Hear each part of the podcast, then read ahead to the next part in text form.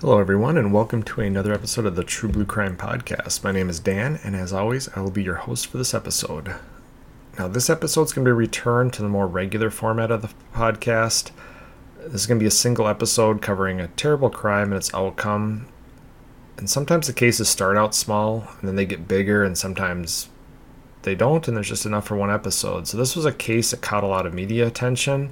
I wasn't sure how many episodes it was going to take to cover it, but surprisingly there actually wasn't that much out there in the form of details, so this will be a single episode.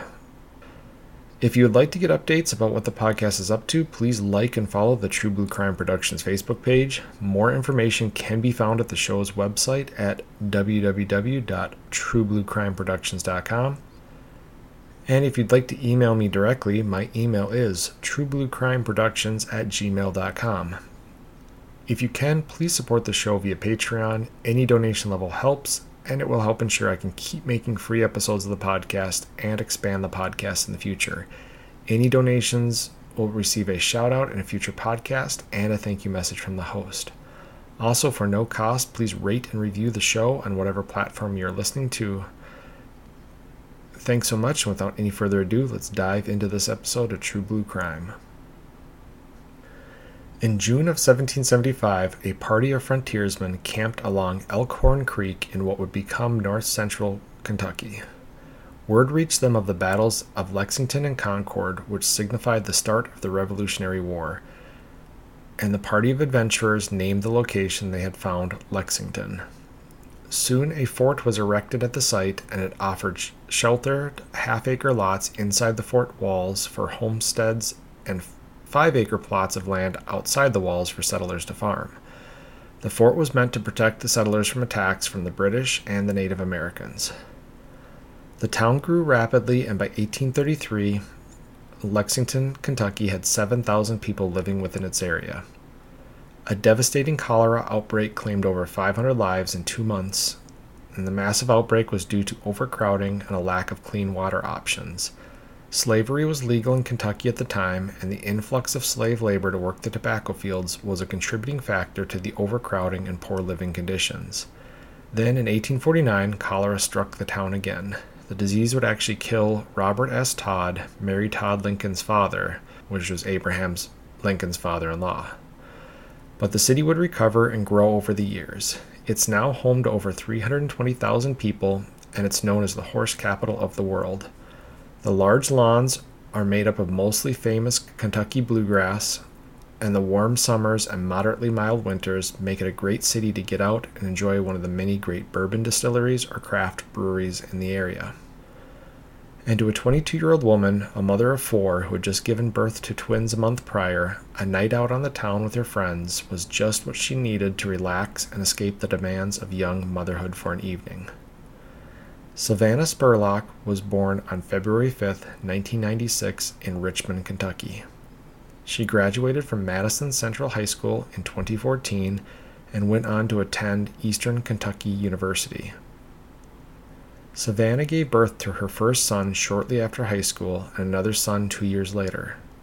She had just given birth to twin boys in the spring of 2019, when her mother agreed to watch her four young boys so that she could enjoy a night out on the town in Lexington. It was January 4th, 2019, and the night started out as planned. Savannah drove her mother's car to a friend's house, picked up a friend, and then they drove to a third friend's house.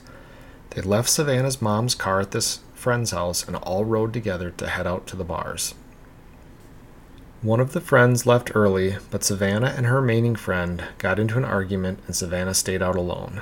She had just given birth to twin boys 1 month prior and had a 2- and a 4-year-old boy, and was likely running on little sleep and was suffering from a lack of social life. Being 22 years old with four children under the age of four, it was unlikely that any of her friends her age were dealing with the stress she had in her life.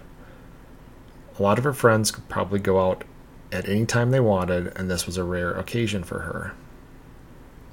I couldn't find out what the argument with her friend was about, but if I had to speculate, maybe her friend either had to work the next day or just wanted to leave the bar and go home, wanted to call it a night, and Savannah wanted to stay out and get the most out of her one night out. Regardless of the reason how she ended up alone, she was still trying to have a good time and eventually met up with three guys in their mid-20s that were out drinking. Savannah left the bar with these three guys. I couldn't find anywhere in the research if these guys were known to her, but it didn't seem like they were, and in a city of over 320,000, it's likely she just met them at the bar. It was after 2:30 a.m., and the bars had likely done last call, and she didn't have a ride home, so these guys likely offered her a ride back to their place for an after party. On the way to the house, she FaceTimed her mother around 3 a.m. while she was riding in the car. Her mother would later say she didn't recognize the men in the car and wasn't thrilled that Savannah was riding around with three strange men, but she also said Savannah didn't seem threatened at all and appeared to be having a good time. Savannah promised her mom that she'd be home later that morning. The next morning, Ellen Spurlock, Savannah's mom, woke up, and Savannah hadn't made good on her promise. Savannah was a good mother, and since nights out were a rare occasion, it was even more alarming when she hadn't returned by midday. She would never stay away from her boys, especially the twin babies, for that long. Ellen made the decision to call the police and report Savannah missing. This would start the police investigation, and they tracked down the friends that Savannah had been with the previous evening. They told investigators the name of the bar where they had last seen her. Interviews with employees and surveillance video would show Savannah and the three unknown men leaving the bar shortly after 2 a.m. The video was good enough quality to get a license plate, and within days, investigators were making the 40-mile drive south to a house outside of Lancaster, Kentucky, where a 23-year-old man named David Sparks lived. They wanted to talk to David and the two other men that left the bar that night with Savannah, and presumably these were the men in the car with her when she FaceTimed her mother. Two of the men were not named in any documents I could find, but would later tell investigators that after they got to David's house, they sat around drinking a little, and Savannah was starting to pass out from alcohol. David was touching her inappropriately, and they decided to leave.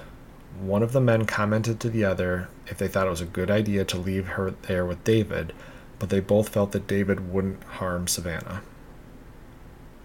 When the men found out about Savannah being reported missing, one of them reached out to David and told him to be honest with the police about what happened to Savannah after they left. Subsequent checks of the men's cell phone pings backed up their story that they had left a short time after arriving at the home, and they were believed to not have any involvement in Savannah's disappearance. The focus of the investigation now turned to David Sparks. So we'll pause here just before we get into what David told investigators, so we can kind of break down some of the stuff in the story so far. I know one of the cases I covered, there was some comments about the person thought I was victim blaming, and I'll just say it right here. I don't victim blame, and if it comes across that way, I apologize. That's not my intent at all, and I will try harder in the future to go out of my way to not victim blame. So in this circumstance, I've mentioned several times, this is a young mother of four young boys. I have three boys. They were all young at one point, and I think the most I had was three under the age of five at once. And so I can't imagine four under the age of four. Just absolutely the demands that are on you as a parent, especially in her case, a single parent, is they're astronomical. So I'm not faulting her at all for wanting to go out and have this night out. We all need it, or we need that time away. We need the us time, even as parents, even people with responsibilities. So in no way am I blaming her. And she's a 22-year-old. This is what they do. You know, her college got interrupted, I'm guessing, by the demands of motherhood, especially that many children under that age. It's going to be very difficult to go to college. So she took the break to focus on being a mother. I give her a lot of credit for that. And again, she's out. This is her one night that she gets to be like all the other 22-year-olds. So she goes out to a bar, gets in an argument with a friend. It happens. Alcohol's involved. And then these guys seem like decent guys. She's obviously chatting them up with them. She doesn't have a ride home at this point. She doesn't have a friend left there. And again, I'm not blaming the friend either. I mean, this stuff happens. But the reality of it is, these guys are going to offer her a ride. She's gets a chance to extend her night out and continue to have fun. And she takes them up on that offer. And she knows enough to FaceTime her mom on the drive to just kind of give her an update. And I mean, we've all been, at least most of us have been drunk enough at some point to make those drunken texts, drunken FaceTimes, drunken whatever. And in this case, she's being responsible, letting her mom know, hey, I'm still out, but I promise I'll be home. And, unfortunately, that's not the case here. So the one question I did have, there's two from looking at the research, is it did say they got a license plate. I assume that came from the video, because they did have pretty decent video of Savannah leaving with these guys. My experience is it's very rare to have CCTV footage outside, especially at night, that's able to capture plates. But then again, there's certain areas of town that the CCTV cameras are better. Depends if this is downtown or the bars are. These areas are usually well lit at night, so it's possible that that's how they got it. It's also possible they had an eyewitness that wasn't listed in any of the media reports that wrote down a license plate for this guy. But however they do, they figured out. Now, the one question I did have is I think they didn't end up going down to this property, or maybe, I think it was like 4 or 5 days before they went down there to talk with this guy. And I don't know what the delay was. And again, that might be where it took them that long to figure out who these guys were and to get a license plate. So there is some question as to why it wasn't an immediate identification and they went down to talk to him, but it's still in a pretty short amount of time. They're able to track these guys down, and they're able to chat with two of the guys that are very cooperative with the police, very forthcoming with information, and they're saying, yeah, we went to the house afterwards, we were still drinking, she's starting to go in and out of consciousness from the drinking, David's touching her inappropriately. I'm assuming that made them uncomfortable, or maybe they were just ready to call it a night anyway. Now, I will question the fact that one of them is concerned enough to ask the other one if they thought it was a good idea to leave Savannah there with him. They would say afterwards that they thought at the time that it was a safe thing to do. Clearly, that they thought she was in danger. They hopefully wouldn't have left her there. But it does obviously frustrate a lot of people to hear that this inappropriate touching of a woman who's passing out from alcohol is going on right in front of them, and their decision is to leave her there with him, knowing that something bad is likely going to happen. So yeah, they're going to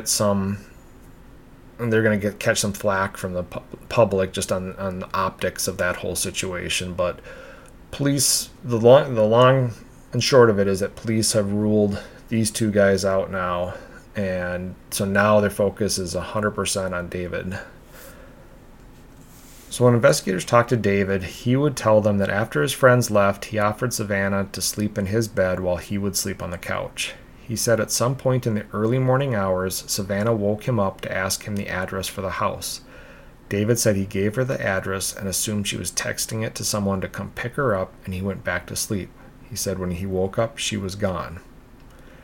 Investigators had no evidence to prove otherwise, but stated they didn't believe David from the start because his voice was emotionless and he had what they called a cold stare.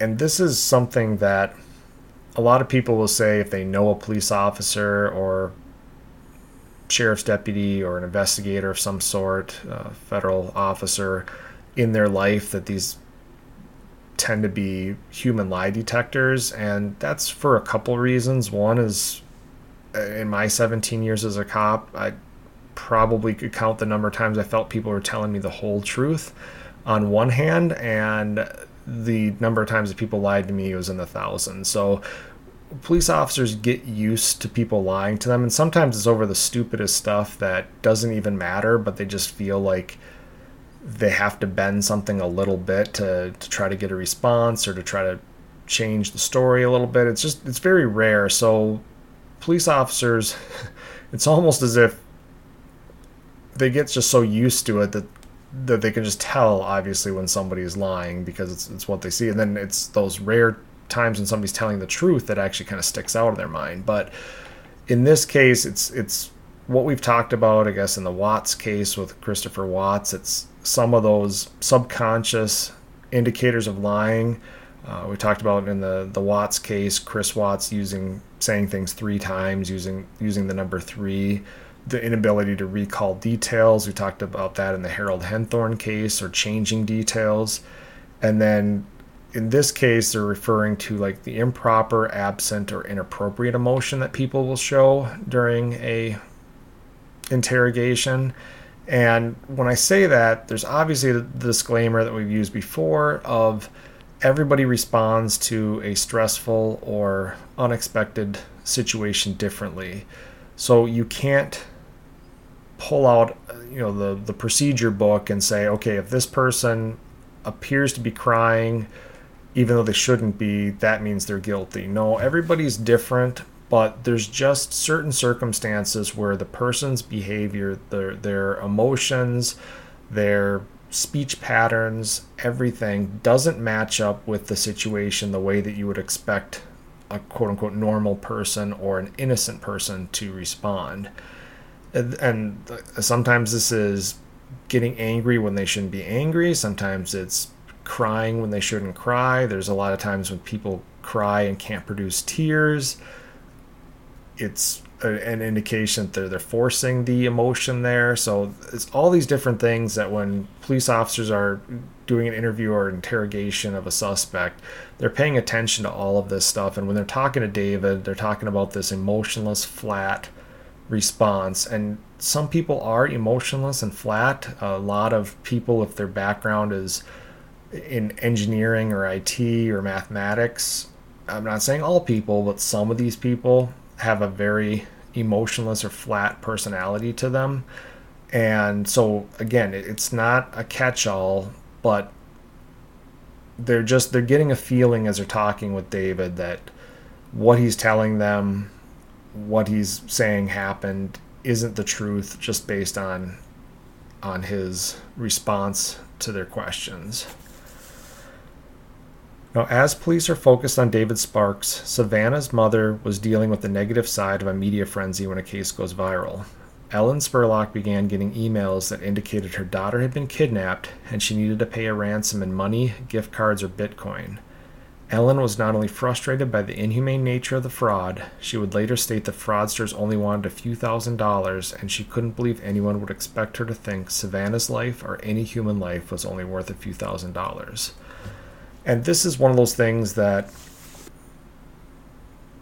drives me insane when it comes to these fraud situations. I used to take a lot of fraud reports as a police officer from mainly elderly people that would receive the phone call that their grandson is in prison in Mexico and they needed to get iTunes gift cards, or now it's Steam cards, and send them the codes, and then he could get out of prison. And they prey on that vulnerability. And in situations like this, where a case goes viral, there's positive sides of it where you get the word out to a lot of people. They are out there looking for Savannah. There's a lot of times organized searches that have large turnouts because of this media coverage and the social media explosion that occurs during one of these cases.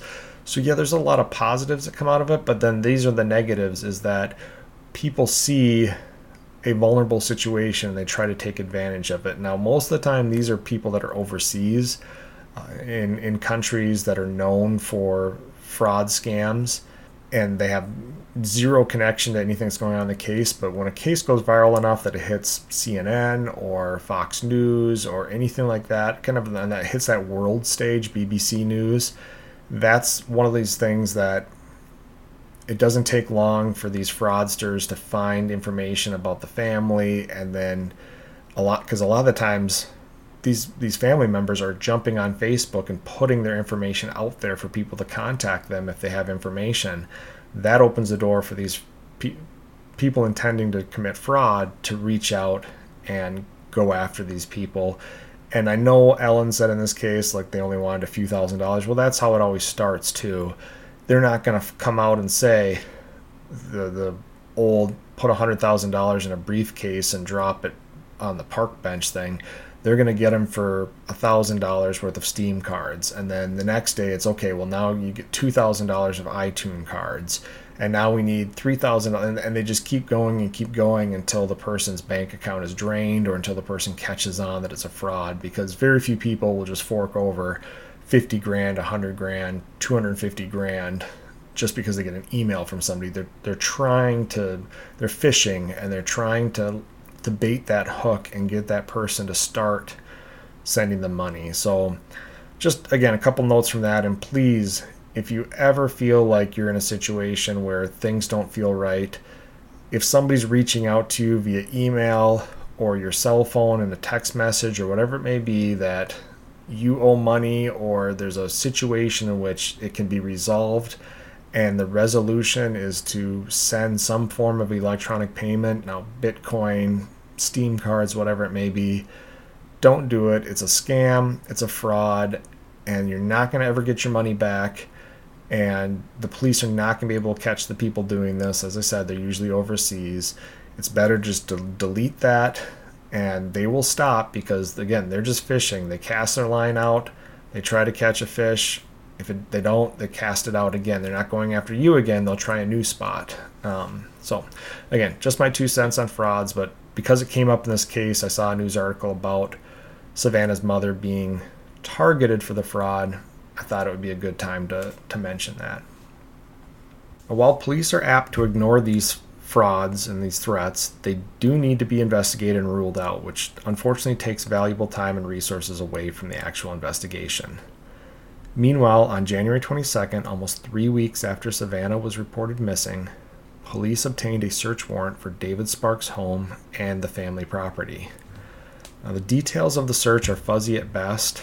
Investigators reveal they found signs of walls that had been cleaned on the bottom half and possible blood spatter patterns. The walls that had been cleaned looked like only the bottom half of the wall had been cleaned, and the blood spatter was found in David's room's closet door. So this gives us a chance to talk about blood spatter a little bit. What people don't realize often is that murder scenes, especially if blood is going to be involved, whether that be a stabbing, a shooting, or whatever it may be, these scenes get very messy very fast. And a lot of the times, in whether it be crimes of passion or any type of unplanned or disorganized killing, the criminal doesn't realize how messy this is going to be. And I know we just talked about it in the Chester Pogue case, that the suspects didn't want to slit his throat in the one suspect's house because they realized how messy it would be. So when given time to think about it, I guess sometimes criminals realize that it's not best, but either if there isn't time to think about it or they just don't care at that moment, they're caught up in the passion. There's going to be a mess if blood is involved in the crime scene, and that can be anything from blunt force trauma to a stabbing. And the result is that when they come back and look at their room, they realize they have to clean this up. And instead of cleaning the entire wall, again, criminals tend to be lazy. We as humans tend to do the least amount of work possible. You know, if I'm going to clean walls in my house, which is something I don't know that I've ever really done except when I painted, I'm going to clean the whole wall top to bottom. I'm not going to just clean half of it, because first off, what's the point? I understand if you have little kids and they're running up and smearing stuff on what they can reach, I guess maybe that would be a reason why you'd only clean half the wall. But most people are just going to clean the entire wall, and so cleaning half the wall is suspicious in and of itself. And the one thing people don't think of when they are obviously committing a murder or trying to clean up after committing a murder is what we call void areas. So these are areas that may have changed, or the pattern may have changed since the blood was deposited in the spatter pattern.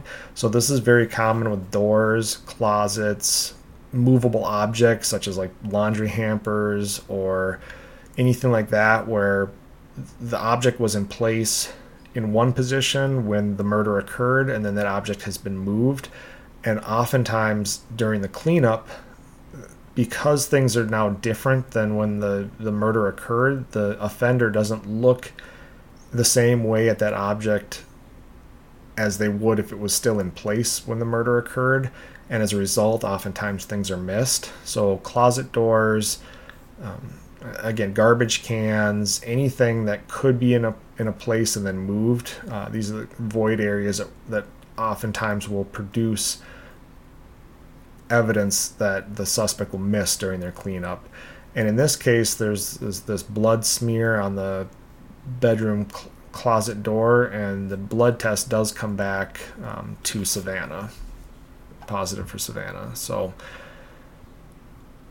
they're also going to find a letter by David's nightstand that spoke about how he had a dark side. I'm not going to read the whole letter. It's pretty disturbing, but basically the short version of it is that he admitted that he was a monster, and he said there specifically, his exact words were, he wouldn't care a bit to squeeze the last breath out of a human being or plunge a knife in their chest and smile about it. And the investigators would say that this notebook that this was written in, it was like the first page of a notebook, and the notebook looked new and the writing looked new. So they actually think that he wrote this after he killed Savannah. And when asked about it, David would say he wrote the letter because he was depressed and had anger issues, but the letter was not relevant to Savannah. Now, I mentioned that the police get a search warrant for David's house. He was living at a different location. I mean, he's 23 years old at this time, so he's moved out of his parents' house, and I don't know if he's renting this place or he has his own place, whatever it is. He's on the other side of town from his parents' farm. His parents' farm and property is out kind of in the middle of nowhere, outside of town. And so their investigators are also going to get a search warrant for his parents' house. And they're going to search the house, find nothing there. They're going to search the yard, find nothing there. But an investigator would later say that while they were searching the yard, which has this kind of garden area on it, David seemed to stare at a particular part of the ground near a strawberry patch. And this is another thing, like I mentioned, these subconscious indicators that when police are searching, like a lot of the times this will happen if you're searching a vehicle or even if you're searching a person, they'll stare at, they'll give away where something might be inside of that car or on them, because subconsciously their brain is so worried about you finding something there that it actually overrules their thought process of don't look at that, because we don't want to show the police where I hid something. It's actually the defense mechanism of looking at that area to make sure that police don't find something, or that you see the police find something there, or however you want to say it. That defense mechanism is so strong that people end up just staring at the area they don't want you to find something from. And so this investigator notes this, but at the same time, I'm guessing because it's kind of this garden or dirt patch, that it maybe didn't have any indicators that at that time that anything was out of place. And this is a large property, so they just kind of did a quick search of the property and then moved on. So without any solid evidence that anything happened to Savannah at the Sparks home, investigators backed off and followed up on the mountain of tips and leads that had come pouring into the investigative task force. And when I say nothing of solid evidence, yes, I understand that there's Savannah's blood was found in a closet or on the closet door, but we're talking a very small amount of blood, and it's not as if David's denying the fact that Savannah was ever there. He's saying that Savannah was there. He's saying that Savannah slept in his bed. And so just on that alone, you're not going to be able to say that anything terrible happened to her that you can prove. because you can cut your finger, you can get a nosebleed. There's a variety of different ways where you can end up depositing blood inside of a place that you're known to be that doesn't automatically indicate that you were murdered. Now, there are more circumstances to this, and the fact that Savannah's missing and hasn't been seen and hasn't talked to anybody. So, yes, that is going to be used by the investigators to continue to believe that David is their number one suspect. But in terms of being able to use that, they've already gotten search warrants. They've already gone at every angle they can think of. Just finding the blood there is not going to be the end all to this investigation. They need to find where Savannah is. And so my guess is they're going to back off and start doing surveillance on David to see if he goes to check the area in which he dumped the body. They're going to try some other methods because at this point they've exhausted the search warrants and every other thing that they can think of. They're pretty convinced that only David's going to know where Savannah is. And it's just a waiting game. But in the meantime, they're going to continue to do searches. They did aerial searches. They searched nearby landfills and disturbed areas. But no single tip or lead produced anything valuable for the investigation. Then all the waiting pays off. They get a call on July 10th, which is 6 months after Savannah went missing. David Sparks' father called his attorney to discuss something he had found. While digging in an area of the strawberry patch, Mr. Sparks was hit by a terrible odor and found some plastic bags. Knowing his son had possible involvement in the case of Savannah, he called his attorney, who likely advised him the only course of action to prevent further legal complications was to call the police. And this is one of those things where the attorney's not going to tell him, oh, just put the dirt back on and we'll just pretend like you never found that, because lawyers can't give their clients advice that involves breaking the law.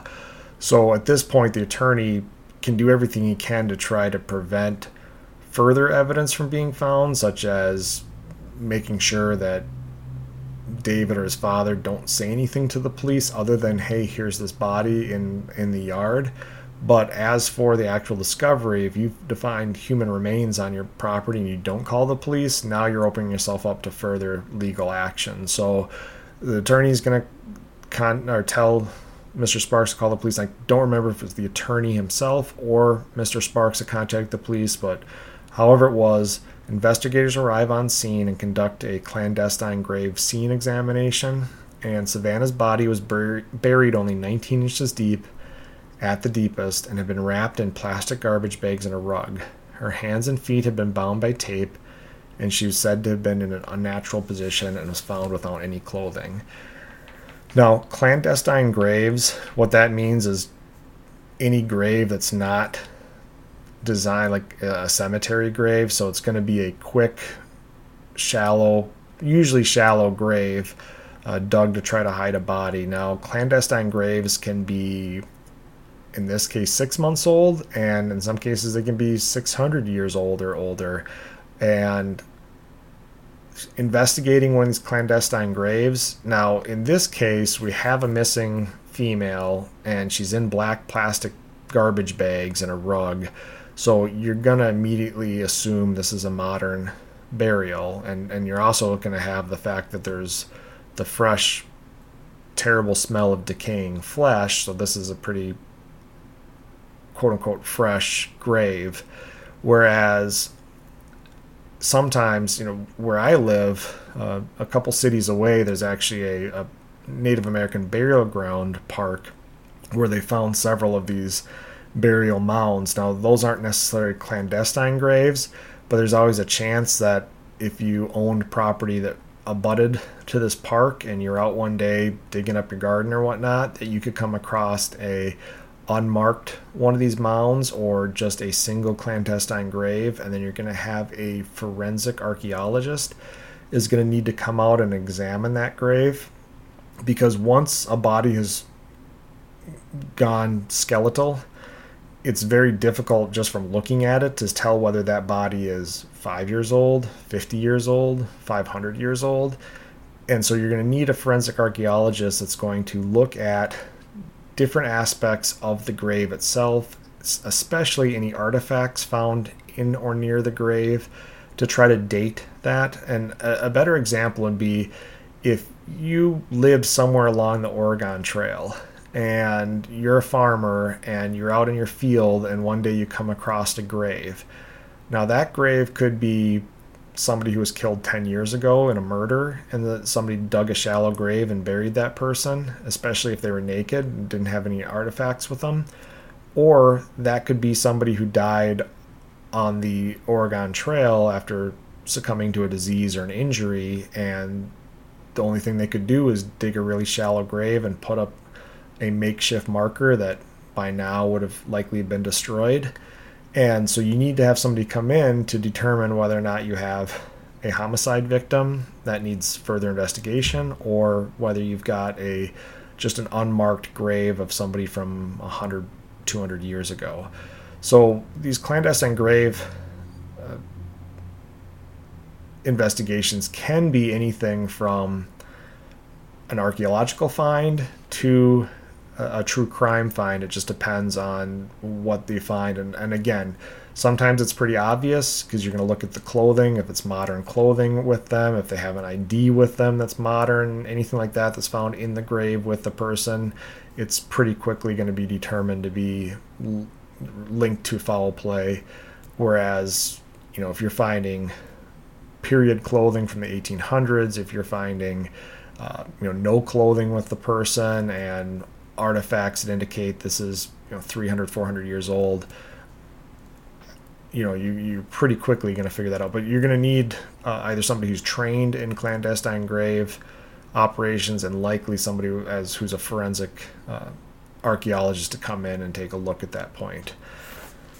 But police now have a solid link and believe that on the evening Savannah disappeared, after David's friends left, David killed Savannah, drove her body to her family's property, buried her in a shallow grave, and returned home. Cleaned up his house the best he could, but missed Savannah's blood on his closet door, and then called his sister to inquire about buying another rug to replace the one he had used to transport and bury Savannah's body.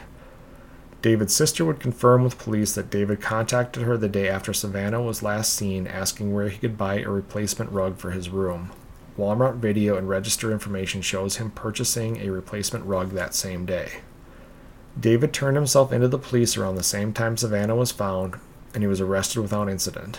No information could be found about any information provided by David Sparks to the police at that time.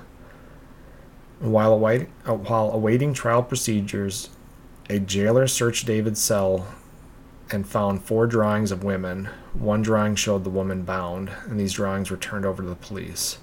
So before we get into his plea deal here and discuss that, we like to talk about victimology and motive a lot on here. And the victimology in this case, as I mentioned, I'm not victim blaming Savannah at all. However, she did have what would be considered probably a low-risk style victimology. She's a mother of 4. She's got every reason to not disappear or not be abducted, except she just ran into the wrong person that night. So while her risk was low, if you look at the behavior that night, I guess you could call it risky behavior. I'm not saying that it's her fault. She's 22. She's consumed alcohol. That's lowers your inhibitions. That's just what you do. And she by no means has any fault in the fact that she was killed.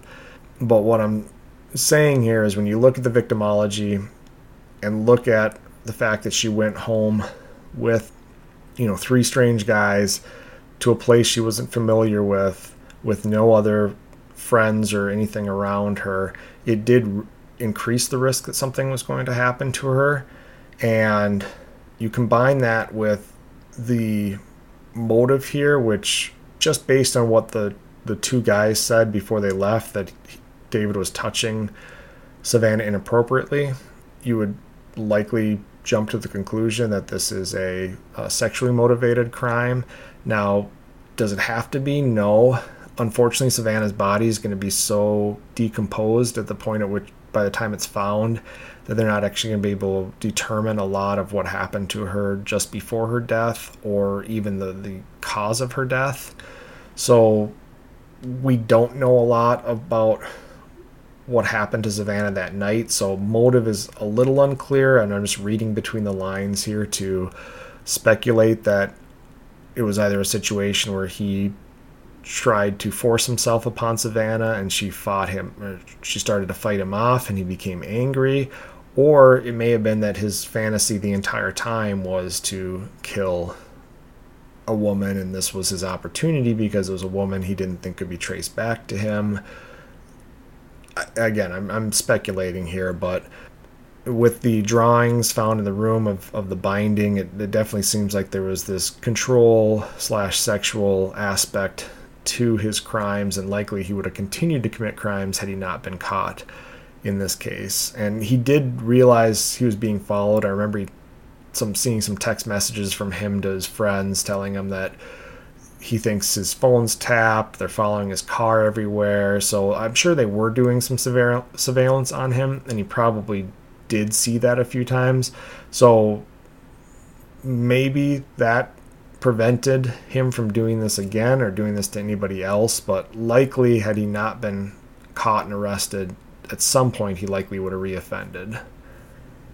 In December of 2020, David Sparks pled guilty to murder and tampering with physical evidence and abuse of a corpse. As a part of the plea deal, he avoided life without parole and was instead sentenced to 50 years in prison for the murder and 5 years for abuse of a corpse, and those will run concurrently. As a result, he will be eligible for parole in 2040 at the age of 45. Although the plea deal avoided an emotional trial, there were many that questioned the leniency of the sentence. The prosecutors defended the plea, stating that in order to obtain a longer sentence in a trial, they would have had to prove there were aggravating circumstances, and they didn't feel they could do that beyond a reasonable doubt. And this is where things get interesting, and I'm starting to learn that I need to investigate every state's laws a little bit better when I'm doing these cases, because in Minnesota, there's different levels of murder. So we have murder in the first, second, and the third degree, and then we have a manslaughter charge and a manslaughter first degree, manslaughter second degree, and each of them are designed to cover a specific events surrounding each of those murders. And so in order to charge somebody with that first degree murder, you just have to have the premeditated side of it. And then there's some other factors, but basically there's kind of guidelines as to where to charge somebody. In Kentucky, as far as I can tell, there's just one murder charge. In Kentucky, as far as I can tell, there's just one true murder charge, and then they have two manslaughter degrees, and then they have a reckless murder and a vehicular murder. But the murder charge itself, in reading it, the actual statute, which is I think from like 1984, it's not very specific other than that murder is a capital offense, and it's with intent to cause death of another. And that really makes me question again how prosecutors really go after people for murder in Kentucky, because it almost seems like you have to prove that they intended to kill somebody, and if you can't, then it falls under one of the lesser murder charges. And I think that's what the prosecutor was trying to say here, is that because of the condition of the corpse and the fact that they couldn't even tell really what killed her, if they take it to trial, it's their job to convince the jury that David Sparks, by his actions and his actions alone with intent, killed Savannah. And David going to trial, his lawyers could just say, yeah, Savannah died, but she died because they were goofing around with sex and an accident happened. Anything other than an intentional death, if the prosecution can't convince the jury that the death was intentional, he could be charged or could be found guilty of a lesser crime in Kentucky, and it drops dramatically from murder down into the manslaughters and the reckless homicide. So if the prosecution can't convince a jury of the murder charge, then not only is he not doing the 50 years and out with 20 after parole, he's probably looking at 20 to 25 years and being out after 8 to 10, somewhere around there. So it was one of those things where, just because of the way their law is written, I really don't like it, and I'm sure prosecutors and law enforcement doesn't like it either. there, but they took the chance that hopefully he won't make parole after 20 years and instead will be kept in prison closer to that 50-year time span. A lot of factors are to come into it when they go forward for parole. It's whether they're remorseful about their crime, their behavior during their incarceration. So if he presents at the parole board in 20 years as a model prisoner and he's remorseful and everybody feels he's been rehabilitated, there's a chance he's out again. My fear is that if that happens, we're going to have another Brittany Drexel case where a guy gets out of prison way too early and then takes another young woman's life, and everybody is standing on top of whatever they can, screaming, "Why did you let him out?" So hopefully that's not the case. Hopefully he spends the next 40 to 50 years behind bars, and by the time he gets out, my hope is that he's rehabilitated to the point that he doesn't victimize anybody else.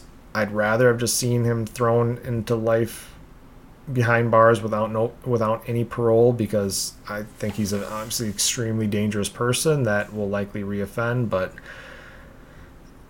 we'll just have to see, I guess. That is it for the case of Savannah Spurlock. I don't really have a hero for this. I know I try each time to find somebody in the case that really sticks out as this person who went above and beyond, whether it be one of the investigators or a surviving family member that does something that's amazing or remarkable. Unfortunately, in this case, there just aren't enough details. As I said, again, this is a really well-covered case in the media to not have a whole lot of details out there about. And some of that's good because I think it protects a lot of her family from having stuff out there that they have to see. But at the same time, when you're putting together a true crime podcast about it, you just have to kind of skim through the details and then do a lot of speculation, as I did in this case. So without those details, I guess I'm also missing a lot of what was going on during those 6 months until her body's found, that really there's nothing that jumps out at me. So we'll just end the episode there. Thank you guys for listening. Stay tuned for future episodes and feel free to write me at truebluecrimeproductions@gmail.com. You can also find me at True Blue Crime Productions on Facebook and support me via Patreon at True Blue Crime Productions. That is it for today. Thank you guys for listening. Have a great day. Goodbye.